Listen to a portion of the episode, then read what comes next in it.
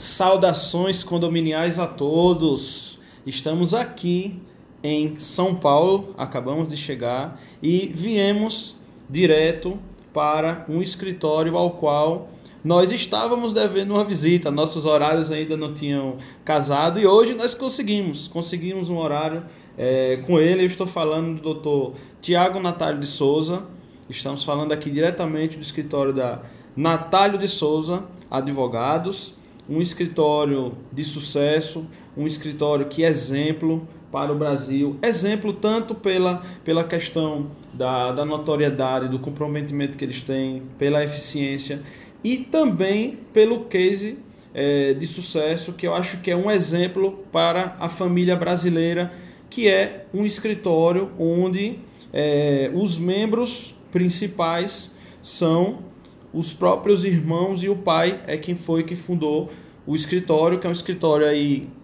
há mais de 20 anos aqui no mercado de São Paulo, em um local muito tradicional aqui no centro da cidade. Então, inicialmente, eu quero dar as saudações condominiais a doutor Tiago Natálio de Souza.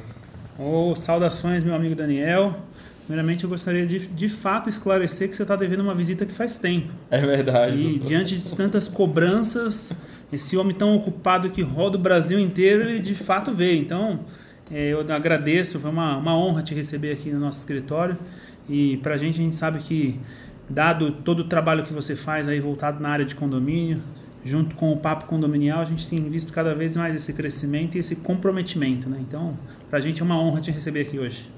Doutor, muito obrigado pelas palavras.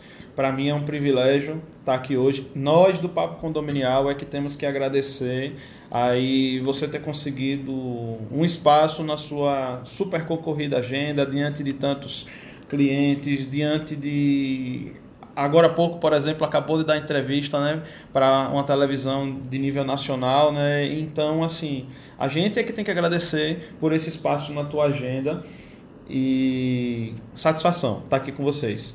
Eu queria que você falasse um pouco, tá? Que eu acho que eu, eu citei isso, eu sempre gosto de citar isso, que eu acho muito bonito essa questão da, da família, da família unida trabalhando, porque normalmente, né, quando se vê uma família, um é engenheiro, o outro é advogado, o outro é...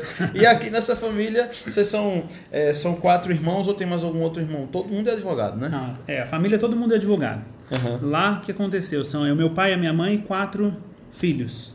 Eu, doutor Silas, doutor Lucas, doutor Benhur. Certo. O nome rapidinho. Doutor Elias, que é meu pai. Mas o portfólio aqui, que é o que a gente já está com ele em mãos aqui, de fato uhum. ele está desatualizado. Porque recentemente, certo. agora, teve a minha mãe. Doutora, Sim. Doutora Sara, que foi para a faculdade depois de uma. Nossa, um que legal, tempo. que legal. Hoje compõe os quadros do nosso escritório. Que então, agora fechou, maravilha. a família inteira. Então até brinco com ela muitas vezes. Eu falava assim, lá, lá no passado ela me deixou chorando na escola. Sim, Hoje sim. A gente mudou isso aí.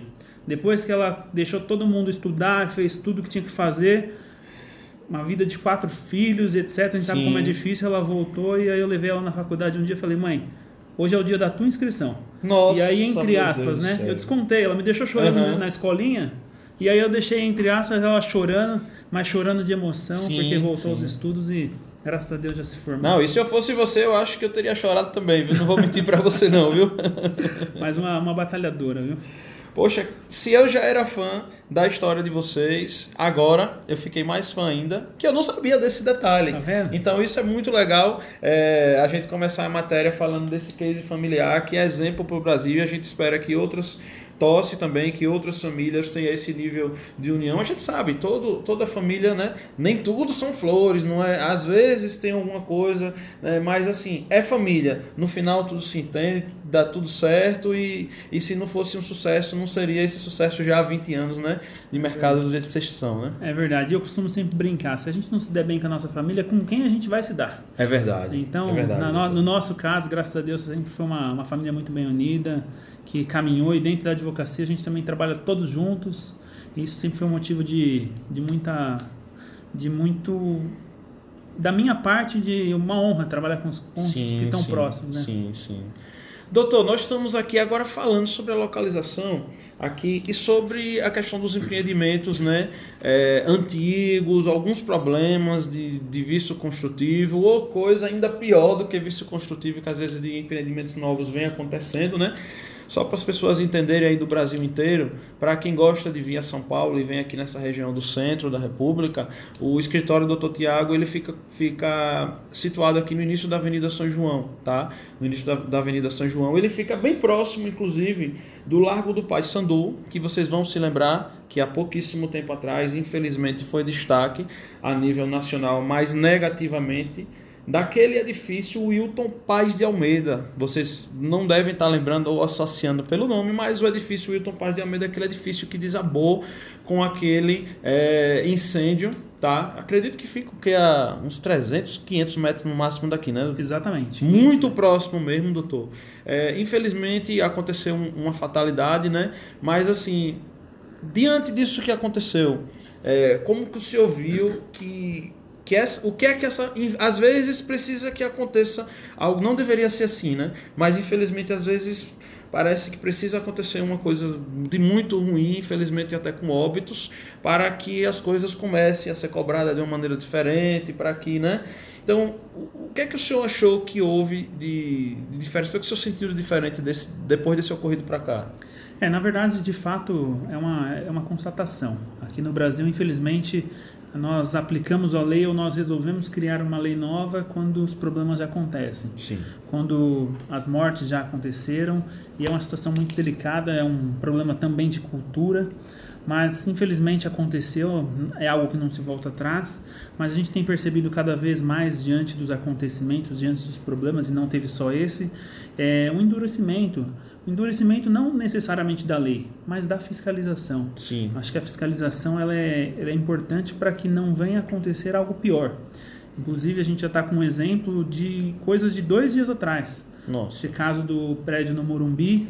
Condomínio Liberté, né? Exatamente. Que graças a Deus, entre aspas, a fiscalização se antecipou. Sim, Esses sim. dias atrás teve lá a Defesa Civil e, infelizmente também, mas graças a Deus foi antes do prejuízo maior, interditou o condomínio, um condomínio de salvo engano de 110 famílias. Só que infelizmente essa interdição ela veio de um jeito meio de forma abrupta, mas tem que ser assim, porque a gente está lidando com vidas, né? E um fato curioso, doutor, que falando assim a gente pensa que se trata de um prédio com muitos anos de vida, né? Exatamente, né? Um prédio de poucos anos, né? Exatamente. E na verdade o que acontece? A gente imagina realmente isso. Não, quantos anos vai ter esse condomínio? 20, 30, 40, 50, 80? Não, não. É um edifício construído de 2006 para cá. Ou seja, não tem 13 anos ainda se ele não foi construído no início do ano, ou seja, um prédio de 12 exatamente. anos. Novíssimo. Novíssimo, essa aqui é a realidade. E diante aí já de tantos, tantos problemas, né? Ô doutor, me fala uma coisa, e como é que ficou a situação dessas pessoas do dia para noite, né? É, Assim, claro que essa interdição foi visando um bem maior e que não acontecesse uma fatalidade, mas ali tem 110 famílias, não foi isso? Exatamente. São 110 famílias que simplesmente, ó, vocês vão ter que sair. E aí, como é que fica a situação dessas pessoas olhando para o lado jurídico aí da situação, doutor? Então, do ponto de vista da, do poder público, através da defesa civil, o procedimento é exatamente esse, porque eles trabalham diante de urgência, diante de necessidade, diante de algo pior que pode acontecer. Então, a medida a ser tomada é essa, não tem outra medida. É óbvio que quando acontece uma coisa dessa, se torna uma situação muito delicada, porque nós estamos lidando com o quê? Com pessoas, com famílias, com crianças, com idosos. Sim. 110 apartamentos, a gente estima ali que vai ter aproximadamente 300, 400 pessoas dentro do prédio.